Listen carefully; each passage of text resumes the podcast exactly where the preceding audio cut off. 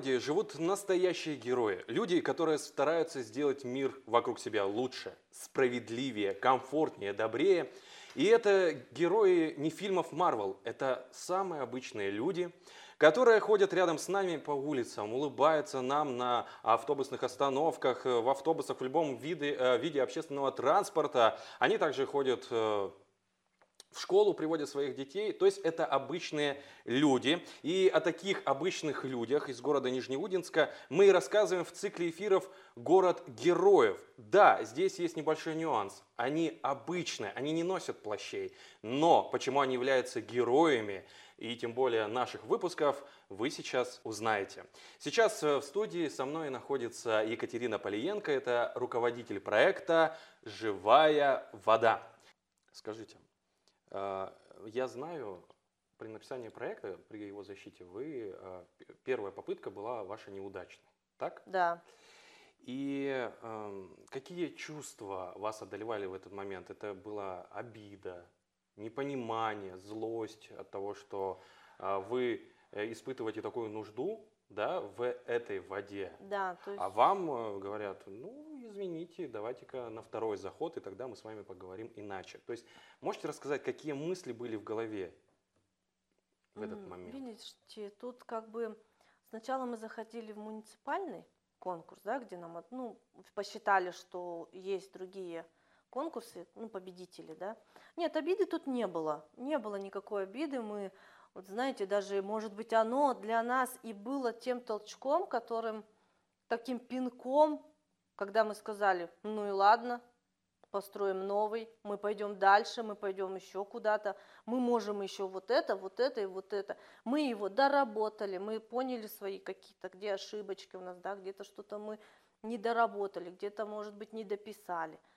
Мы все это исправили и пошли дальше. Нет, таких обид, как, ну как можно обижаться, да, у нас там были э, специалисты, которые вот в этом деле, ну, посчитали они, что туда нужнее, да, куда-то там. Не, обид не было никаких абсолютно. Возникла только мотивация. Мотивация, да, да, да. Зачем опускать руки? Вот, собственно, и мы возвращаемся к тому, что вы та самая ударная волна, ударная сила. Катюша же, ведь, правильно? Катюша, да. Вы решили еще больше, да, а, усилить заряд, чтобы да. бомбардировать, так бомбардировать. А, говорят, величайший секрет победителей заключается в том, что неудача, она вдохновляет на победу, что и, собственно, с вами произошло. И... Как вы отреагировали, собственно, на нее, когда вы узнали, что вот, наконец-то ваш проект выиграл? Вы плакали, смеялись, подпрыгивали от радости. Что мы вообще не понимали. Мы вообще, мы поняли, что мы выиграли, но мы не понимали, что нам делать дальше. Мы рванули к Артему. Артем, говорю, помогай. Что дальше, как, куда, что. Вот он тоже молодец, конечно, он нас направил. А давайте напомним Артема. Артём Петернев. Он был помощником нашего проекта, он направлял нас, да, в правильном направлении, старался объяснить суть простыми словами. То есть написано хорошо, да, в положении, ничего не понятно. Прибегаем к Артему, Артем, ничего не понятно, что написано. Вот он нам разжует, пошли дальше делать. И вот когда мы выиграли проект, когда мы узнали об этом, опять рванули туда, к нему в кабинет. Протоптанная дорога. Да. Как дальше-то быть? Ну все, выиграли, да, вот так. Ну и вот он нам все по пунктикам разложил, что первым делом там переведут средства, да, ты начинаешь заключать там, да, это дальше, туда, туда, туда. И вот мы маленькими шажочками пошли решать эти проблемы. А где застала вас эта новость? Вы были на рабочем месте? Где? Нет, новость нас это застала дома. У нас есть группа ТОС Нижнеудинск. И как раз Артём Петернев, он потому что всегда следит за этим, вылаживает в группу о том, кто победил. Я вот даже, если честно, не помню, победил ли кто-то еще мимо нас. Ну, когда мы увидели, что там есть мы. Вы увидели заветную строчку. Да, ТОС, жива... ТОС Катюша. Катюша и живая вода. Ну и все. И вот тогда мы поняли, что мы вроде как выиграли. А что делать дальше, мы пока не знали. Цель была выиграть, да? Да. А дальше там да. еще не загадывали. А дальше все потом решится. Это же еще пока не проблема. Вот когда она наступит, та проблема, которую нужно решить, мы ее начнем решать. Вот. И с чего вы начали реализацию проекта? Начали бегать, опять же, в нашу родную администрацию. Угу. Побежали мы туда с хорошей новостью о том, что наш проект победил. Но... Победить-то мы победили, сумма была настолько мала, чтобы провести эту воду. И мы начали искать пути ее решения. Как же нам быть, как же нам вложиться в те сто тысяч и провести четыреста, почти пятьдесят метров водопровода. Да. Ну, на встречу к нам пошла Елена Сергеевна, она тоже большой молодец. Она помогала нам как бы, а, то есть она договаривалась, то есть, ну, она по сути своей работы, да, со многими, с кем имеет связь, да, ну, то есть общается по работе там по-разному. И вот на нашем, получается, Нижнеудинском районе, в городе Нижнеудинске, в этом году меняли водопроводную систему по ЧС. И зашел к нам ООО «Теплосервис». Это даже не местная компания. И как в один прекрасный день она пригласила меня, помню, что это был выходной день в субботу, когда у них как раз было собрание всех а, мастеров, директоров, значит, круглый стол по решению проблем каких-то там по, этой, значит, по этому водопроводу. И я пришла, они уже, значит, все свои вопросы порешали, и она меня представила, говорит, так и так, вот у нас... ТОС Катюша, руководитель проекта, очень хочет провести воду, но денег у нее не хватает. Как быть?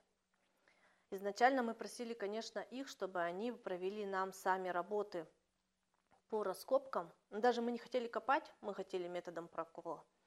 Но так как у них м, тоже все в сроках, и периодически вот та бурильная машина, которая... это все, значит, производит, у них выходило из строя. И они боялись, что они даже здесь по срокам не попадут. А если они нам еще пообещают о том, что да-да, мы вам сейчас сделаем, только чтобы мы отстали от них. Но вот они молодцы. Они сказали, ребят, мы, конечно, поможем, чем можем, но не факт, что мы сможем вам бурить. Давайте мы вам лучше выделим саму трубу. Ну вот, четыреста метров трубы вам дадим, и вы, значит, как-то сами там дальше. Но вопрос в том, что в смете было заложено, что трубу мы покупаем сами, а раскопки нам делают как бы вот подрядчик. Ну, здесь тоже мы созвонились, значит, с Иркутском, министерством, да, которые нам выделили деньги, написали им отношения, говорим, так и так у нас все поменялось. Он говорит, ну пишите, значит, письмо, мы написали. В общем, получилось так, все перевернулось кверху. Не так, как планировали. Да, не так, как планировали, поэтому это была первая проблема. То есть мы планировали, вот мы там вот это, это, этот мне то, этот вот это. Все перевернулось. Как быть? Значит, выделили нам эту трубу, искали мы подрядчика. Естественно, за эти деньги никто не соглашался. Опять нам помогла администрация. Елена Сергеевна договорилась с местным предпринимателем, и они, можно ну, сказать, не в убыток, да, себе, ну, в ноль. Значит, с ребятами начали укладывать, проводить раскопки. Там раскопки должны быть тоже не маленькие, не меньше трех метров, чтобы она не перемерзала, чтобы она была не только летняя, но и зимние, чтобы мы зимой тоже могли пользоваться. Можно было, конечно, маленькими потерями, да, закопать ее на метр, пользоваться там в период тепла, там с мая по сентябрь, потом ее перекрывать, сливать и все. И как бы. Но мы же не ищем легких путей. Мы начали копать на три метра. Докопались мы, значит, уложили, вот там тоже свои были проблемы, грунт начал падать, Ростелеком нам не давал копать, потому что у них проложен... Ой, какой-то интернет, в общем. То есть кабель. Кабель, да, который связывает там пол Европы, оказывается, через наш Нижнеудинск. Поэтому Да, а второй проблем все стекло. Едино, такой эпицентр. А самое интересное, когда мы начали копать, и нам запретили все работы только потому, что шла Олимпиада. Вот кажется, как связана Олимпиада и наша водопроводная вода. Оказывается, да, пока не кончится Олимпиада, нам не разрешали копать, потому что, не дай бог, мы разорвем этот провод, и вся Европа останется без Олимпиады. Вы представляете, какая честь и какая ответственность да, была на вас? Да, а у нас-то сроки. Мы не можем не копать. Дозвонились мы до Иркутска. А, подняли на уши там всех гендиректоров, каких могли, короче, каких нашли. И вот методами уговоров, подписанием восемьсот бумажек, что мы вот прям не разорвем им этот кабель, взяв на себя ответственность, вот лично я на себя взяла ответственность, что этот кабель никто не тронет, и он будет работать. И там, если вдруг мы разорвем этот кабель или там что-то повредим, и он откажет работать, то я беру на себя все обязательства по восстановлению и всего там прочего. То есть без этой бумаги они нам не разрешали копать. И я эти три дня, пока мы рыли возле этого кабеля, ни день, ни ночь не спала, стояла рядом и смотрела, как они копают возле него. То есть кто бы знал, что вы, помимо того, что спасаете свою территорию, да, вы спасаете еще Олимпиаду. Олимпиаду и всю Европу, да. Вот удивительно. Как-то вот как-то так. Мы тоже не думали, что нас это коснется. Записан в рамках проекта «Говорит и показывает», реализуемого Нижнеудинской районной общественной организации социального развития доверия при поддержке фонда оператора грантов президента Российской Федерации на развитие гражданского общества.